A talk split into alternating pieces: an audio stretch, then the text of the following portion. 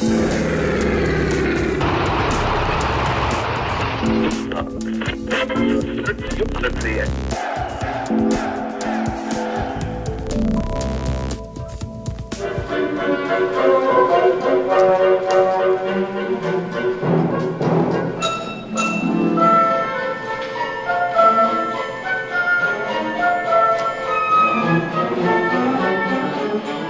byla v minulosti omezována, zakazována a v důsledku také zapomenuta.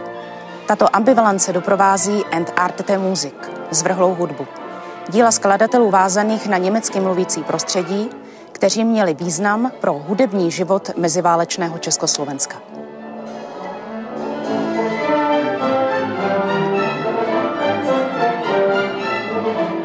Pozvání do pořadu Historie C S přijali dramaturgyně Opery Národního divadla a Státní opery Jitka Slavíková. Dobrý den. Historik a herec Jaroslav Someš. Dobrý den. A muzikolog Jiří Štylec. Dobrý den.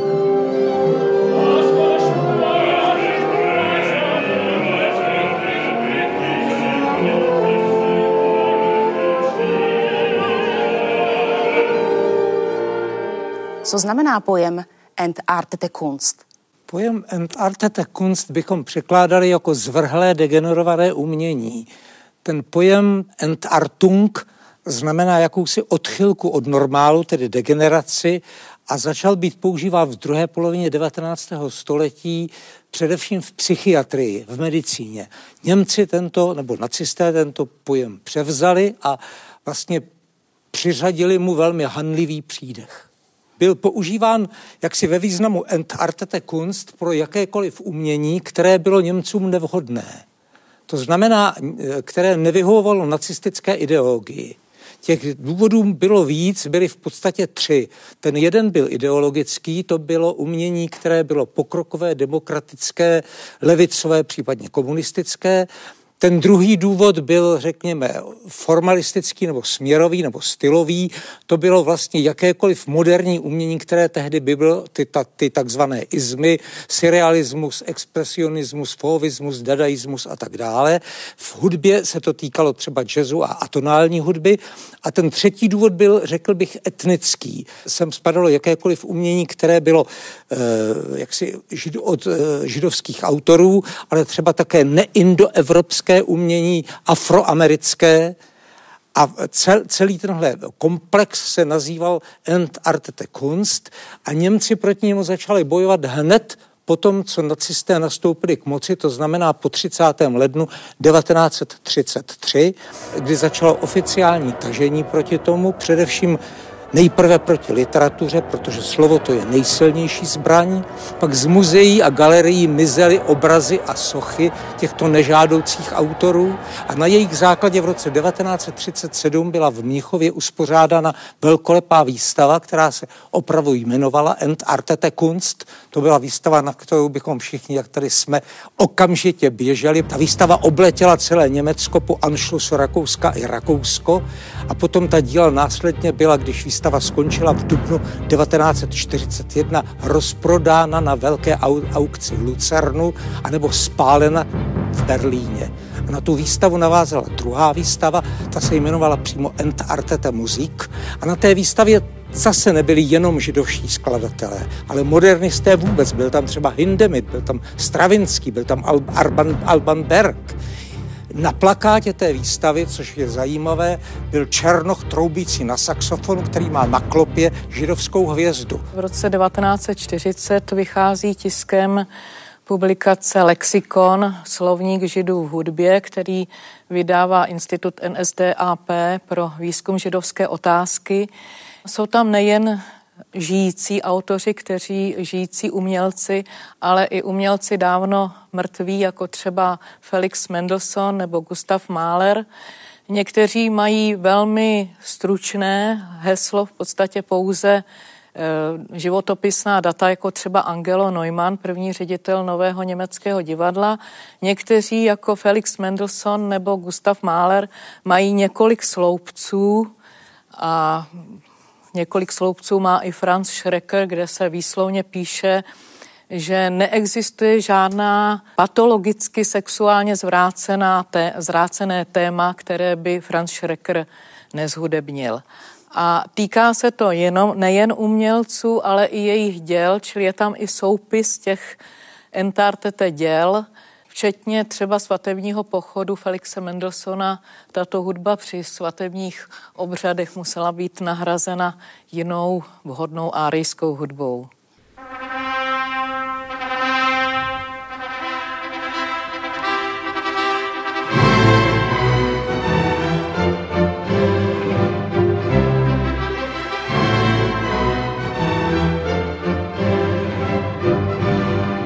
Můžeme v dějinách vyhledat analogické situace nebo příklady, kdy byla hudba z nějakých důvodů omezována nebo zakazována? No, samozřejmě takových příkladů by bylo dost, ať už vezmeme od nejstarších dob třeba Platóna, který upozorňuje, že některé mody, některé stupnicové řady jsou vhodné, některé jsou nevhodné pro mládež, a pak samozřejmě tady byly důvody náboženské nebo ideologické, kdy se třeba preferoval právě jenom zpěv, který sloužil k náboženským účelům nebo k účelům boje, to znamená bojové písně. Takže takových období bylo dost a vlastně provázejí dějiny lidstva a dějiny hudby. Samozřejmě ten extrémní případ nacistického Německa, to myslím si, že je skutečně naprostý extrém. A ještě bych doplnil, samozřejmě k těm všem jménům potom v době druhé světové války přibyla jména těch mocností nebo těch zemí, s kterými Německo bylo ve válečném stavu. Takže ti také se dostali na takový seznam těch nežádoucích nebo nehraných autorů. Čím se vyznačovala nacistická kulturní estetika? Jakoby přednost měla pozdně romantická, tonální, spíš komunikativnější tvorba a důležitou roli sehrály sborové a mas, řeknu masové písně, skutečně masové písně, samozřejmě vojenských, pochodových písní, jakových masových, nechci říct budovatelských písní, ale ty, co sloužily ideologii nacismu, výchově mládeže, ty byly velmi žádané. Byly to jednoduché, zapamatovatelné písně, často v pochodovém rytmu a samozřejmě ty se nacistům hodily. V německé opeře se konal velký koncert ve prospěch válečného díla zimní pomoci devatenáct set čtyřicet dva čtyřicet tři, k němuž se dostavili posluchači pozvaní velitelem Prahy generálmajorem von Blízenem. Koncertu byl přítomen zastupující říšský protektor S S Oberstgruppenführer Dalíge. Já bych to jenom doplnil, ale šlo ještě také o ideje, které v té hudbě byly. Jo, to se u Wagnerových oper, o jeho genialitě se nemusíme bavit, ale přesto byť je jeho hudba geniální, tak to übermenschství, ta ideologie nacismu z ní stejně jaksi bezděčně cítíme. Já bych to tady trošku odlehčil tím, co říká Woody Allen. Kdykoliv poslouchám Wagnera, mám neodbytnou touhu přepadnout a dobít Polsko.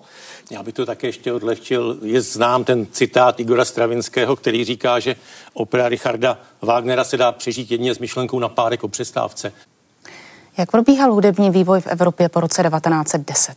První záležitost byla, že tady byl proud toho pozdního romantismu, což je spojeno s osobnostmi uh, Gustava Mahlera a Richarda Štrause. Je zajímavý, že na uh, Gustava Mahlera pak navazují ty dvě linie, jedna pokračující, dejme tomu linie, která vede k Šostakovičovi, ale i ta linie, která přerušuje tady ten styl, tady ty výrazové prostředky, to je linie druhé vídeňské školy. Oni napřed narušili tonalitu, něco, co tady existovalo po roce šestnáct set v Evropě, přešli k volné atonalitě a potom přišel Schönberg s dodekafonií, s metodou, jak on sám říká, je to metoda práce s dvanácti vzájemně e, vyrovnanými nebo svéprávnými tóny a e, hovoříme o hudebním expresionismu, ale byly tady i jiné tendence. Byl tady dadaismus, třeba Erwin Schulhoff napsal známé dvě dadaistické kompozice, e, Symfonia Erotika a Symfonia Germanica. A pak je tady ještě jeden trend a to je trend neustálého posilování takzvané té non-artificiální hudby nebo populární hudby,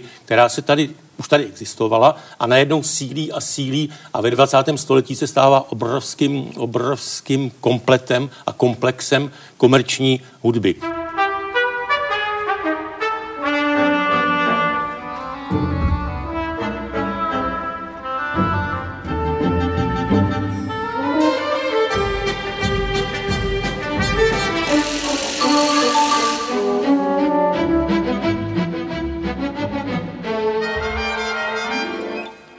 Began as usual. Revival while it still was dark. Get out! Whether you slept or whether worries kept you awake the whole night, you had been separated from your children, from your wife, from your parents. You don't know what happened to them. How could you sleep? Ten jednotný proud, to jednotné řečiště se na počátku dvacátého století úplně rozděluje do, do, do řady směrů a teď je příznačné, že řada autorů prochází určitým vývojem, jako třeba Igor Stravinský, známe jeho neoklasicistní období, potom období, kdy naopak zase jde zpátky, nebo vrací se k dodekafonii, pak se vrací k tonální hudbě, takže je to velice pestré. Max Brod se angažoval jako hudební kritik a současně i překladatel. Na přelomu dvacátých a třicátých let působil jako kritik v Prager Tagblatt. Jak se projevovalo právě ten jeho vstup do hudebního světa? Já si myslím, že Max Brod byl jednou z klíčových osobností meziválečné Prahy a meziválečného Československa. Ten jeho nejsilnější vklad, to je asi vklad, který udělal překladem libret Leoše Janáčka. To je asi věc, která pomohla Janáčkovým dílům, počínaje její pastorkyní Jenůfou do světa. On přeložil všechny ty další opery, kromě výletů pana Broučka. Tam mu vadil určitý, určitý moment, určitý moment, jak on tomu říká, militarismu, to, tomu, tomu se vyhnul, ale e, to byla asi ta nejsilnější stránka Maxe Broda. Jinak sledoval ten český hudební život, vážil si Josefa Suka a dalších autorů, i, i Viktora Ullmana, a e, sledoval prostě velice podrobně, e, jak český hudební život, to znamená život, který byl spojen s českým živlem, tak život, který byl spojen s německým živlem, a v tomto případě vlastně on byl píše spojnicí, než jak on píše, že byl polemický duch, tak on byl polemický duch ve svých kritikách, ale tady spojoval obě ty entity. On měl velmi dramatický odchod do emigrace, vlastně odjel tím posledním vlakem, jak píše ve své autobiografii, přes Polsko a dostal se do Palestiny, do současného Izraele. To je zajímavé, ale zajímavé je také, že byl hudebním skladatelem, že je autorem písní a některých komorních děl, které byly natočeny ve vydavatelství Suprafon. Takže to je možná věc, která není úplně tak známá. On je znám spíš jako literární historik, jako přítel France Kafky a zachránce jeho díla, ale možná, že veřejnost úplně neví o tom, že byl zároveň skladatelem. Byl to prostě všestranný, úžasný člověk, který skutečně charakterizoval tuto, tuto, ten kvas tvůrčí Prahy mezi dvěma světovými válkami. Max Brod píše, že ta stará, jak on říká, stará habsburská Praha byla domovem tří, tří národností, Němců, Čechů a Židů, a že byla plná bojů, proto se jeho životopis jmenuje Život plný bojů. Myslím si, že skutečně tyto entity mezi sebou soupeřily. Svědectvím je například světová premiéra symfonie Gustava Mahlera. Sice hráli dva orchestry, český a německý, Česká filharmonie a orchestr Nového německého divadla, ale Mahler píše, a to je autentický dokument, píše Bruno Walterovi, ta premiéra bude, pokud si Češi a Němci nevědou do vlasů.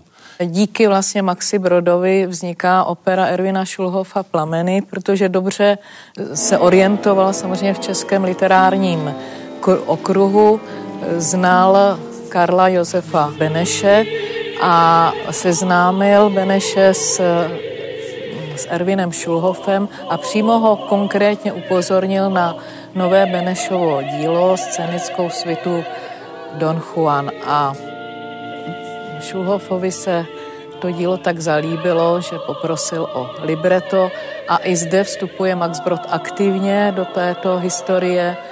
Překládá libreto do němčiny, Schulhoff komponuje vlastně na německý překlad Benešova libreta, takže Max Brod se vlastně stává i spolutvůrcem.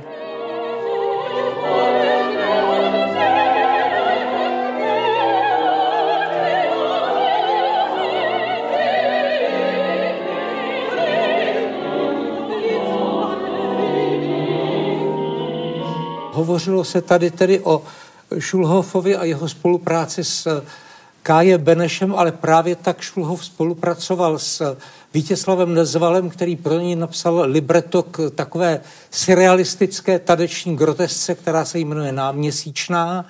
Schulhoff spolupracoval s Aloisem Hábou, byl vlastně interpretem jeho těžkých čtvrttónových klavírních skladeb a propagátorem těchto skladeb.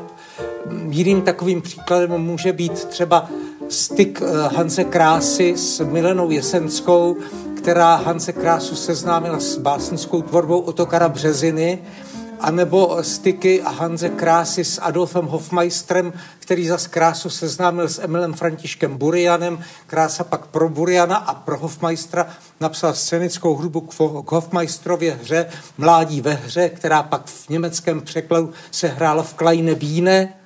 Víme, že Václav Talich oslovil poprvé Alexandra Zemlinského někdy v polovině roku devatenáct dvacet dva.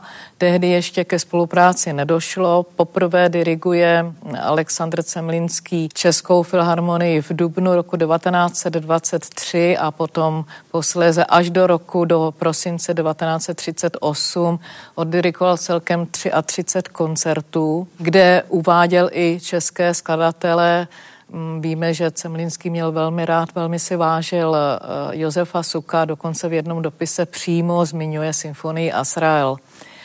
A mně se líbí velmi jeden dopis, který reaguje na návštěvu Zemlinského v Národním divadle, operu Káťa Kabanová, kterou dirigoval Václav Talich, a jestli bych mohla ocitovat, co potom napsal Alexandr Zemlinský Václavu Talichovi. Byl to pro mne jeden z nejkrásnějších operních večerů, jaké jsem kdy zažil. A člověk si všimne až příliš jasně, že je to jedině vaše zásluha. A děkuji za velký zážitek. To dílo patří k tomu nejgeniálnějšímu, co operní literaturu a vůbec kdy vytvořila.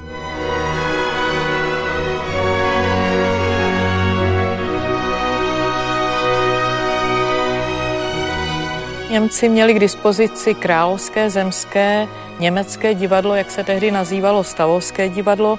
To sice pamatovalo Mozarta, ale za sto let své existence už ten jeho technický stav byl hodně nevyhovující. A tak se praští Němci rozhodli, že vybudují nové, moderní divadlo, které by mohlo zdravě konkurovat Národnímu divadlu.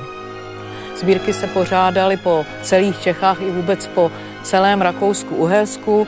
Byly pořádány dobročinné plesy, loterie, velký kapitál věnovala německá šlechta, němečtí bankéři. Až posléze z ryze privátních zdrojů byl nashromážděn dostatečný kapitál ke stavbě nové budovy.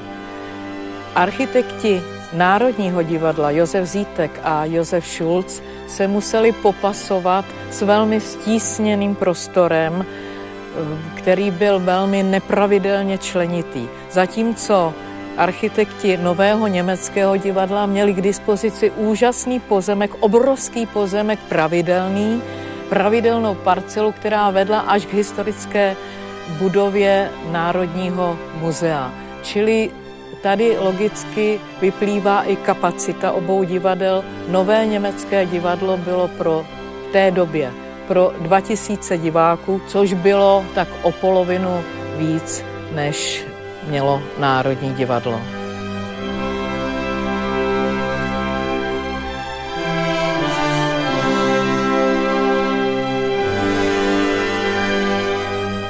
Jak Národní divadlo, tak i Nové německé divadlo e, nabízelo a hrálo operu, operetu i činohru. Nekonkurovaly si tyto dvě instituce? Oba ředitelé, první ředitelé Angelo Neumann a František Adolf Schubert e, podepsali velmi důkladnou smlouvu, která zajišťovala a garantovala naprosto korektní koexistenci. Co je zajímavé, týkala se především repertoáru, a to přednostního uvádění novinek. Tehdy se každý ředitel snažil uvést žhavou novinku nebo tu z brusu novou operu co nejrychleji po datu světové premiéry u sebe v divadle. A aby tady se zamezilo nějaké konkurenci, tak smlouva vymezovala přednostní právo. Nové německé divadlo na autory německé a rakouské a české Národní divadlo na autory české, slovanské a italské a francouzské.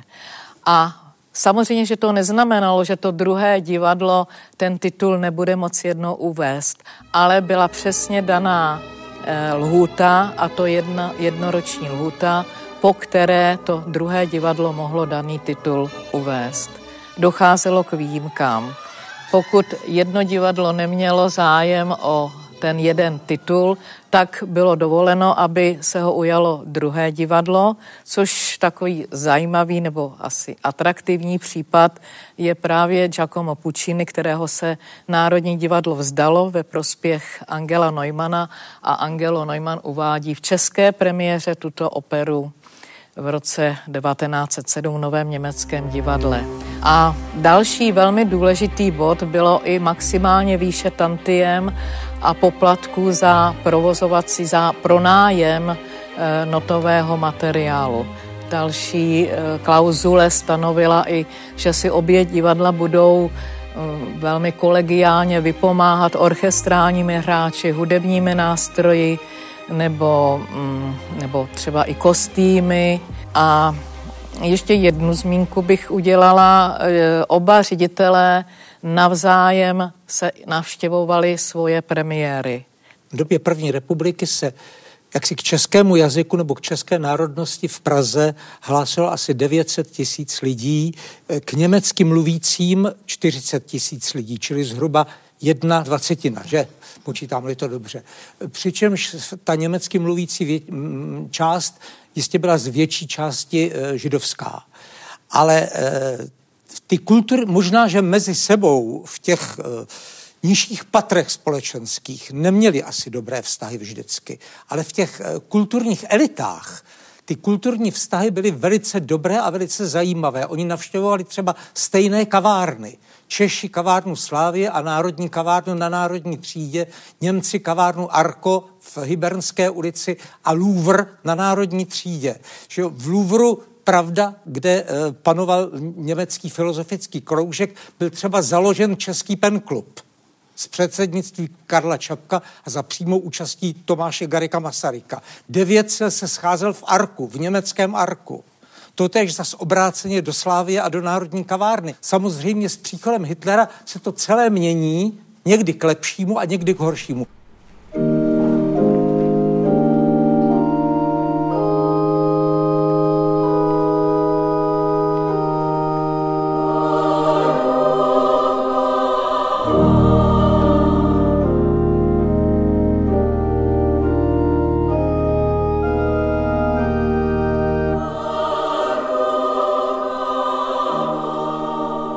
Nové německé divadlo mělo asi dvě takové nejvýznamnější etapy, a to bylo v letech devatenáct set jedenáct až dvacet sedm, kdy tady za dirigentským pultem stával Alexandr Zemlinský, významný a slavný rakouský dirigent a skladatel.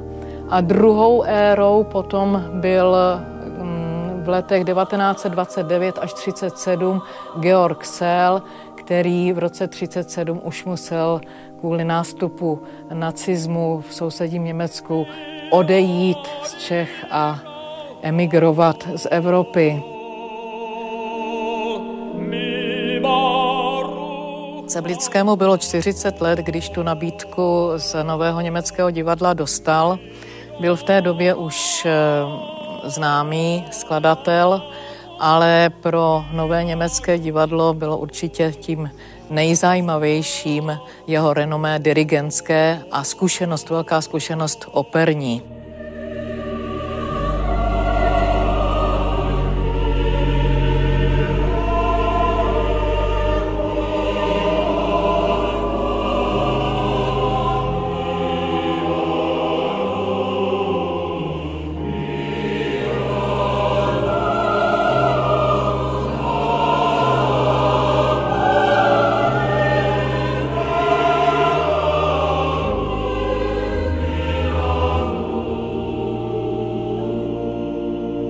Alexandr Zemlinský prožil v Praze šestnáct uh, intenzivních let.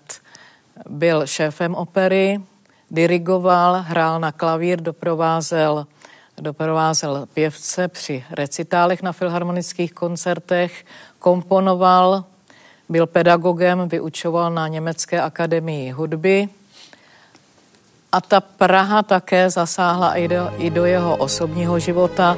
Seznámil se zde se svou druhou manželkou Luisou Zaxel.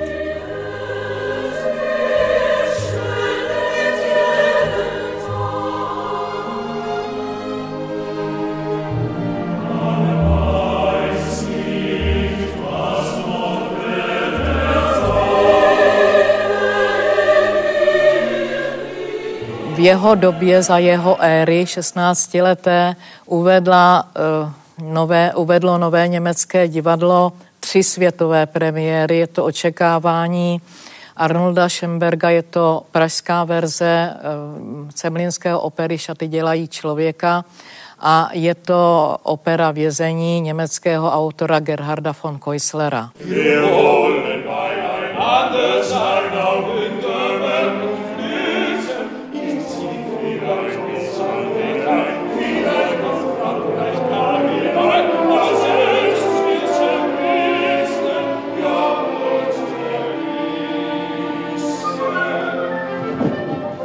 A za jeho šestnáctiletou éru je uvedeno třicet šest titulů v české premiéře. Nebudeme se divit těm německým, protože na to mělo samozřejmě Nové německé divadlo právo, přednostní právo, ale jmenujme ty neněmecké autory jako právě Giacoma Pucciniho. Tady nadále má Nové německé divadlo svou, své prvenství, uvádí Děvče ze západu nebo Triptych, uvádí Španělskou hodinku Morisa Ravela anebo operu Arianna a Modrovou, s kterou napsal Paul Dicka.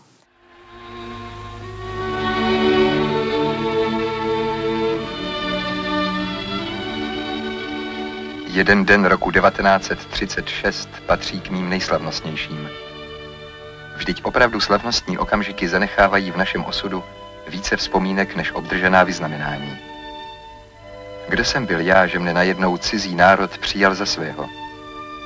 Pozvali mne na svůj konzulát do Marseille a tam jsem složil přísahu věrnosti Č S R do rukou jejich konzula. Opakoval jsem po něm česká slova, ovšemže nepřesně, neznal jsem česky. Kdo jsem byl já, vyvržený z vlastního národa, plnou poctou přijat tímto národem, který zanedlouho musel sám projít těžkou zkouškou dějin? Ihnen erscheint es rätselhaft und geheimnisvoll, was diese Hunderttausende denn zusammenführt, was in Not, Leiden, Entbehrungen ertragen lässt. V okamžiku, když nastoupil Hitler k moci, tak nastala v Německu obrovská vlna emigrace. Utíkali především ti, kteří byli rasově pronásledováni a ti, kteří byli pol- politicky pronásledováni. Vlastně jedním z prvních takových bodů, kam se dalo utéct, to bylo Československo. A to hned ze tří důvodů. Jednak to byla vyhlášená demokratická země. Jednak to byla země sousední, čili přes tu hranici bylo blízko. A za třetí tady byla velká německá menšina, takže byla i možnost se jakoby dohovořit. Jakmile ti emigranti přicházeli, tak musím říci, že tady se o něj začal, že českoslovenští obyvatelé se o ně začali, nebo část těch obyvatel se začala o ně velmi intenzivně starat. Především ta část, která s nimi byla nějak zpřízněna. To znamená židovské korporace a levicové spolky a organizace. Trošku uh, horší to tedy bylo, nebo opravdu horší to tedy bylo s tou německou menšinou. Tam došlo k velkému zklamání, protože ta německá menšina, která tady byla, byla orientována především prohitlerovsky. A volala Lieber Führer, mach uns frei von der Čechoslovakei, tedy milovaný vůdče, osvoboď nás od Československa. Takže se k těm emigrantům, kteří prchali z těchto důvodů, stavěla prakticky negativně. Přesto úspěšně prošlo touto republikou tisíce a tisíce bezejmenných emigrantů. Ale samozřejmě mezi nimi také řada vynikajících osobností. Jenom namátkou můžeme jmenovat spisovatele Thomase a Heinricha Manna, malíře Oskara Kokošku, divadelníky Bertolda Brechta, Maxe, eh, Maxe Reinhardta, eh, Ervina Piskátora, eh, Erika Manová tady vystupovala se svým protifašistickým kabaretem Pfeffermühle, eh, Adolf Hofmeister zorganizoval velkou výstavu Herzfeldových antifašistických koláží, bylo tady taneční divadlo Kurta Jose, Lotte Goslarová byla jeden čas tanečnicí a členkou Osvobozeného divadla a tak dále a tak dále. A někteří z těchto lidí dokonce získali i československé státní občanství. Slavný je příklad rodiny Mannů, kteří byli zbaveni státního občanství v Německu, měli možnost emigrovat do Ameriky, ale k tomu potřebovali vízum. A vízum nemohli dostat, pokud neměli nějaké státní občanství. A nějaké státní občanství nemohli mít, pokud neměli domovské právo. Tak se obrátili na Liberec a poprosili Liberec, aby jim to Liberec dal, protože to bylo německé město. Tady se ukazuje, jak ti Němci opravdu byli záporní, protože řekli v žádném případě Manum nikdy.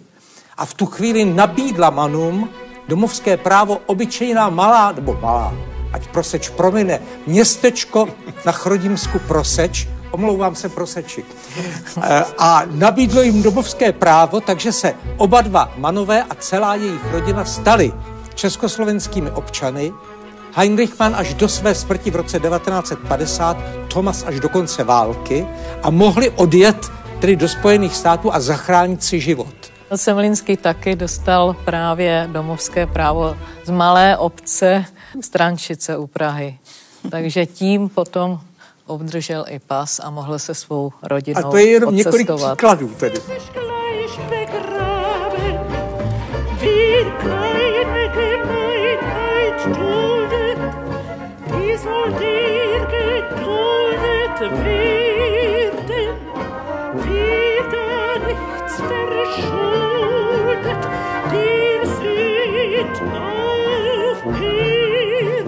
Jak probíhala německo-česká spolupráce v oblasti činohry? Samozřejmě, německé, Nové německé divadlo hrálo český repertoár. A Národní divadlo hrálo normálně i německý repertoár. Ale v okamžiku, když bylo nebezpečí fašistické, tak především činohra byla iniciátorem spolupráce, antifašistické spolupráce na kulturním poli Československé republiky. A nejdřív to bylo tedy tak, že se pořádaly různé akce. Až patnáctého října devatenáct set třicet pět se sešlo v pražském Mánesu sto padesát divadelníků a založili klub českých a německých divadelních pracovníků. To byl oficiální název.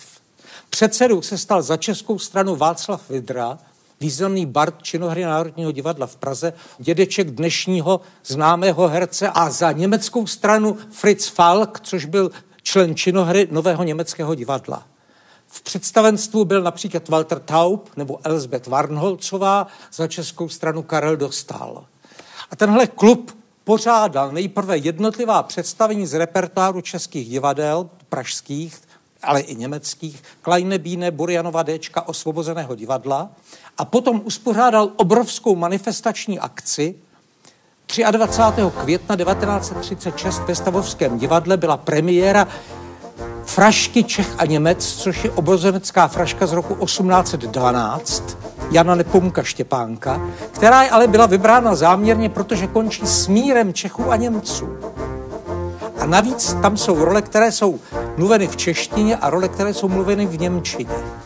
A protože k tomu se spojily obě, spojila obě ta dvě divadla, tak Češi hráli i německé role a Němci hráli i české role. A údajně prý v perfektní češtině. Hlediště bylo narváno a jeviště taky, protože hrál každý a chtěl hrát každý. Těch figur tam není moc, tak význační čeští herci chtěli stát aspoň na tom jevišti, a Václav Vidra, který v tom nejen hrál německou roli Jirky v němčině, ale také to režíroval, tak vymyslel kompars čeledinu a děveček, aby tam na tom jevišti mohl být každý, kdo tam chtěl být. V prezidentské loži usedl pan prezident doktor Eduard Beneš se svou paní, Mělo to ohromný úspěch, další reprízy byly na jevišti Nového německého divadla, na, re, na, na jevišti Vinohradského divadla, dvakrát se to hrálo v Ostravě a Brno si udělalo svou vlastní česko-německou verzi Čapkovy bílé nemoci. A o jaksi sympatii Nového německého divadla vůči antifašismu a Čechům svědčí také to, že ještě týden před anšlusem Rakouska, to znamená osmého března devatenáct set třicet osm, v Novém německém divadle měla premiéru Čapkova Matka měsíc po své české premiéře s Tylou Dyrie, což byla významná německá herečka v titulní roli a ona už v té době byla také emigrantka. Mnozí hudebníci také emigrovali do zahraničí anebo skončili v koncentračních táborech. Kdo z umělců židovského původu byl deportován do Terezína? Tak v Terezíně skončila většina umělců židovského původu. Terezín představuje zvláštní fenomén. Rozvinul se tam svébytný, zajímavý, byť v tragických podmínkách, protože Terezín byl vlastně přestupní stanice do, do plynových komor, když to zjednoduším. Nicméně zejména po roce čtyřicet dva, po té lednové konferenci ve Vanze, kdy bylo rozhodnuto o osudu židů, takzvané Entlösung, konečné řešení, tak vlastně potom tomu vedení té, té komandatuře už nezáleželo na tom, co se vlastně z hlediska kultury a hudby v Terezíně dělo, takže se tam vlastně objevovala díla a věci, které se jinak nemohly v protektorátu objevovat. Nicméně samozřejmě celé to je tragická záležitost, včetně těch propagandistických filmů, jako byl film Vůdce věnuje židům město, kdy vlastně odporným způsobem propagandistickým se z Terezína udělal takové jako příjemné lázeňské město a byť potom řada z těch lidí, nebo většina z těch lidí šla transportem rovnou do plynových komor. Nicméně z hlediska těch umělců se často některá jména citují, je to, je to třeba Viktor Ullmann, Hans Krása, jména, která tady již byla zmíněna, je to Pavel Haas, je to, je to Gideon Klein, ale nebyli to jenom tito umělci a skladatelé. Ze skladatelů to byl třeba i Karel Rainer nebo František Domažlický, ale byl tam, i, byl tam třeba i Karel Ančerl, vynikající dirigent. Byla tam i Zuzana Růžičková, čembalistka. Byl tam i Karel Berman, pěvec. Takže tam se sešla, jakoby, řekl bych, elita, elita nebo část elity tehdejšího Československa a někteří měli to štěstí, že se vrátili. To byl třeba případ Karla Ančerla nebo Zuzany Růžičkové nebo Karla Bermana, ale ti skladatelé, které jsem jmenoval, ty bohužel všichni skončili právě tragickým osudem. A ta jejich tvorba, ať už to byla ta předchozí tvorba před tím Terezínem, anebo tvorba, která vznikala v Terezíně, ta samozřejmě se stala později předmětem zájmu napřed badatelského a později i zájmu koncert činnosti a nahrávací činnosti. A e, myslím si, že byla velká škoda, že tato jména mohla obohatit českou hudební kulturu, zejména po roce devatenáct set čtyřicet pět, kdy došlo přece jenom k určitému sploštění. A řekl bych to jednoduše, prostě tato jména potom chyběla. Ještě bych připomněl Erwina Schulhoffa, který sice ne- skončil v Terezíně. On byl takovou zvláštní osobností, jeho jméno tady zaznělo. On se vlastně, to je tvůrce, který se nehodil skoro nikdy. On to byl žid, mluvící německy z Prahy, sovětský občan a komunista. Takže vždycky, vždycky nějaká doba si našla něco, co úplně přesně nevyhovovalo. Taky vlastně monografie Josefa Beka nevyšla v Československu nebo v České republice, ale vyšla v Německu, které k tomu zaujalo nějaký liberálnější postoj a on skončil jako právě jako sovětský občan, což ho mělo chránit, dokud ještě Německo mělo tu smlouvu Ribbentrop a Molotov, tak skončil ve Wilsburku v zajateckém táboře. Jeho syn Petr byl pak významným režisérem filmovým a samozřejmě i tato jména těch lidí, kteří byli spojeni s evropskou avantgardou, s německým mluvícím světem a vůbec prostě s Evropou, tato jména tady nesmírně scházela po druhé světové válce. Entartete Kunst existoval za protektorátu i v české kultuře, protože jakmile nas- začal protektorát, tak okamžitě byla z repertoáru vyřazena veškerá díla, která měla nějaký silný národní motiv. Jiráskova Lucerna, Smetanova Libuše, o Braniborech v Čechách ani nehovoře. A začalo pronásledování českých umělců, ať už z rasových nebo z politických důvodů. Hugo Haas byl vyhozen z Národního divadla, pak se mu tady podařilo emigrovat, ale v koncentračních táborech skončila celá řada českých divadelních umělců, někteří dokonce jako Anna Letenská nebo Josef Stejskal na popravišti. V koncentráku umřel Oldřich Stibor, umřela tam Monika Jeřábková, umřel tam e, Josef Skřivan a další. My známe v okolí každý dům a děti v těch domech ke třem snům.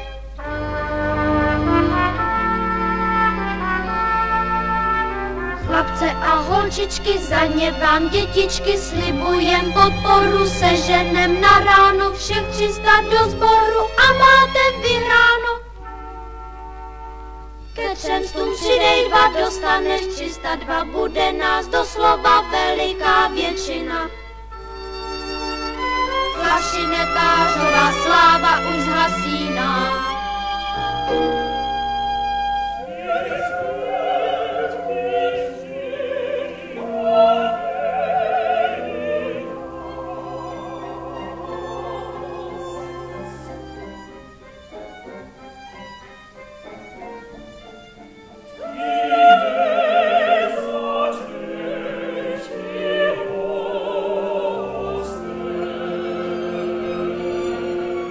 Proč nedochází po roce devatenáct set čtyřicet pět k oživení děl představitelů Entartete Musik?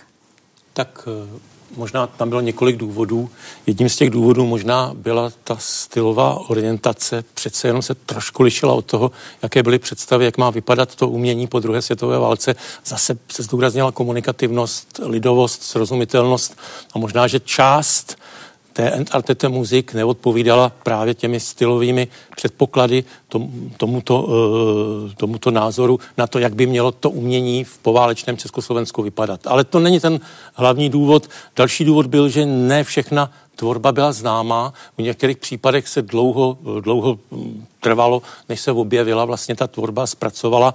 A potom ten asi možná nejdůležitější moment je, samozřejmě hudba se hraje z not, to je docela známá věc a někde chyběly kvalitní podklady, kvalitní notové materiály, z kterých by se ta hudba dala provozovat. Ale možná, že těch důvodů bylo víc. Potom v padesátých letech panovala taková ta ždanovská zjednodušená estetika a tomu určitě některé práce těch autorů, jako byl, jako byl Ullmann nebo jako byl Krása, kteří přece jenom trošku šli ve stopách druhé vídeňské školy nebo expresionismu, tak to také neodpovídalo. Takže ta správná doba, v uvozovkách správná doba, nastává na konci sedmdesátých a osmdesátých letech, kdy najednou začíná být tendence vracet se k tím autorům, provozovat je, natáčet je, uvědomovat si, jaký význam měli a uh, ta hudba se začíná uživovat.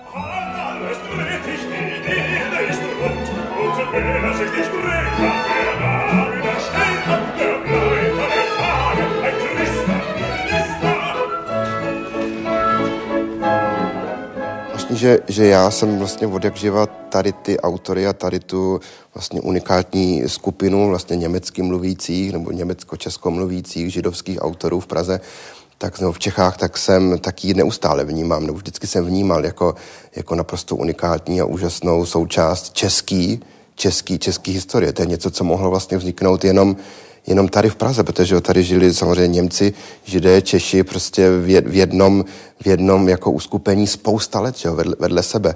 A tady to podhoubí vlastně dalo podnět jako k něčemu tak úžasnému, jako byla, jako byla tato hudba, jako byla tady ta generace autorů, která skončila právě bohužel šíleně, šíleně tragicky, no. A i po válce právě už se nikdy nedočkala u nás jako takovýho přesně té integrace jako do vnímání, že to je, že to je, že to je naše hudba. Přitom je s tím obdobím, obdobím, jaký tady bylo, z, jak politicky, tak geograficky, prostě tak bylo naprosto, naprosto unikátní a jenom díky tomu mohlo, mohlo vzniknout.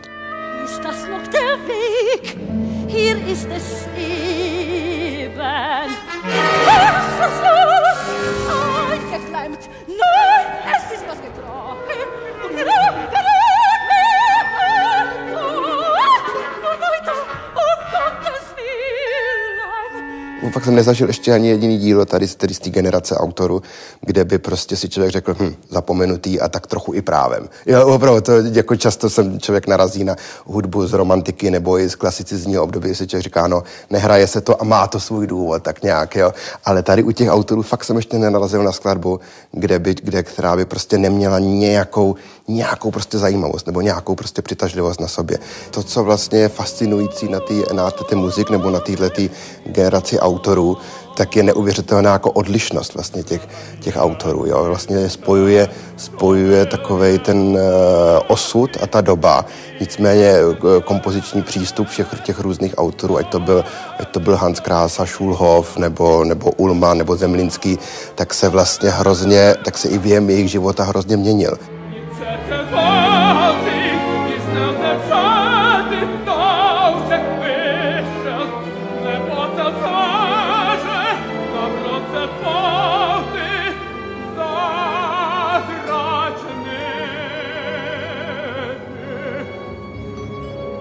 Musím říct, za celou dobu, co jsem hrál v orchestru jako, jako hráč a je za teďka dobu, za co, co, co diriguju, tak musím říct, že bohužel třeba hlavně v operních domech, tak jsem se strašně málo setkal s uvedením nějaký, nějaký opery těchto, těchto autorů. Nebo tak jednou, jedinkrát jsem zažil toho císaře Atlantidy, Kaiser Atlantis, toho uh, Ullmana jako takovou, jako takovou raritu, ale bohužel tyhle ty opery se ne, úplně neuchytily, jak řekněme tomu, jako, jako součást repertoáru, což je podle mě názor obrovitánská škoda, protože prostě hlavně třeba oper Zemlinskýho, toho, z toho si hrozně vážím a mým snem je opravdu uvést nějaký, nějaký zemlinský opery, jako třeba Florentínskou tragédii a podobný.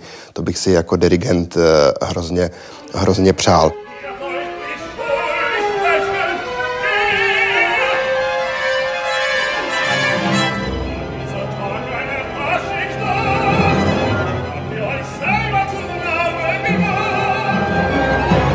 Ale vlastně proč se to tak často nehraje, no? Protože, protože, jak to říct, no? Protože tato hudba stejně nemá, je to vlastně, koncertní provoz je hodně, je hodně uh, konzervativní, že jo? A všechny umělecké instituce tak jsou tak jako na hraně, že samozřejmě nechtějí být v tom jako takovým tom takzvaným mainstreamu a hrát do, dokola jenom novosvětskou symfonii a těch pár oper, co se, operní domy, těch pár oper, co se prostě udrželo, ale nicméně taky musí přece jenom z něčeho žít a prodat, že jo, nějaký, nějaký lístky. A tohle ta muzika, já nevím, když se třeba vemu opery, opery Zemlinskýho nebo, nebo, nebo prostě Hance Krásy, tak, tak nejsou v takovém podvědomí. Jo. V čem trochu vidím ten uh, problém vlastně, že, že když tomu jejich opery nebo jejich třeba písňový, písňový cykly nebo takhle, tak jsou většinou psaný německy, že jo, tak jsou většinou psaný na německý text, i když to byli lidé, že často, kteří vyrůstali třeba tady v Praze, že jo. Nicméně psali vlastně hlavně, hlavně na německý texty. To, to je, myslím, taky i důvod, proč u nás se tohleto úplně tak jako jako nechytilo, že, že, kdyby, že kdyby psali na, na, na texty vlastně český, že by to mělo daleko větší přístup k českému, českému publiku.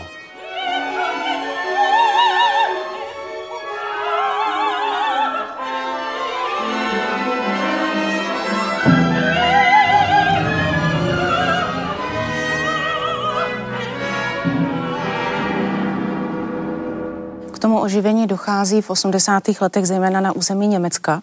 Ovšem, kdy jsou židovští umělci rehabilitováni u nás v našem prostředí? Splatili jsme dluh? Prosím vás, já si myslím, že my nemáme vůči nim žádný dluh. To je opravdu německá záležitost, protože byl to německý fašismus, který je zavraždil, německý fašismus, který jim tu tvorbu přetrhl.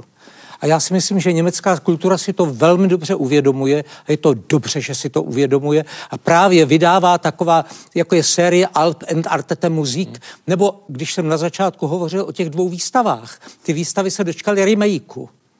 Výstava Entartete Musik v roce devatenáct osmdesát osm v Düsseldorfu, výstava Entartete Kunst v roce dva tisíce deset na muzejním ostrově v Berlíně. Čili vlastně tím se splácí ten dluh z německé strany a zároveň se připomíná ta neblahá historie.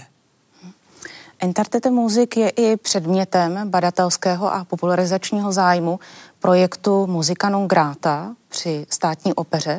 Co je předmětem tohoto projektu? Musica non grata je čtyřletý operní a koncertní projekt, který se soustřeďuje na hudební odkaz osobností působících v meziválečném Československu, osobností, které byly pronásledovány nacistickým režimem nebo byly jiným způsobem utlačovány z důvodu rasových, genderových, politických, náboženských. Bylo to Národní divadlo v Praze, které iniciovalo tento projekt a realizujeme ho za finanční podpory Spolkové republiky Německo a ve spolupráci s velvyslanectvím Spolkové republiky Německo v Praze. Téměř po devadesáti letech se vrací na scénu pražské státní opery netradiční jazzová opereta Ples v hotelu Savoy. Premiéra je součástí česko-německého hudebního projektu Musica non grata, který se věnuje skladatelům pronásledovaným nacisty. V první půlce by se zdálo, že je to jenom taková zápletková komedie a pak se to na plese v hotelu Savoy, čili v druhé půlce začne opravdu, e, utahujou se šrouby a najednou to směřuje až k té vlastně obrovské feministické nějaké revoltě. To vše v rytmu jazzu, operních i operetních čísel, foxtrotu, tanga i valcu a klasického činoherního herectví. A strašně si to užívám, sice musím říct, že je to velmi náročné tančit, mluvit, zpívat, zpívat ve tříčárkované oktávě, zpívat hrudním tónem dole, ale zábava to je velká. Humorný lehký příběh, ale za sebou skrývá předzvěst nejtemnějšího období dvacátého století. Skladatel židovského původu, král jazzové operety Paul Abraham musel brzy po premiéře z nacistického Německa uprchnout. My jsme začali zkoušet, začala válka. Takže to šlo takhle jako a najednou jsme rozuměli všemu, proč tam dává jednotlivé čísla, proč ty písně. Ples v hotelu Savoy se dočkal už šesti filmových adaptací a patří k nejúspěšnějším operetním titulům dvacátého století. Závěrem můžeme konstatovat, že v českém prostředí jsme splatili nebo splácíme dluh vůči židovským hudebníkům a ostatně i tento díl je příspěvkem, střípkem v mozaice jménem Entartete Musik.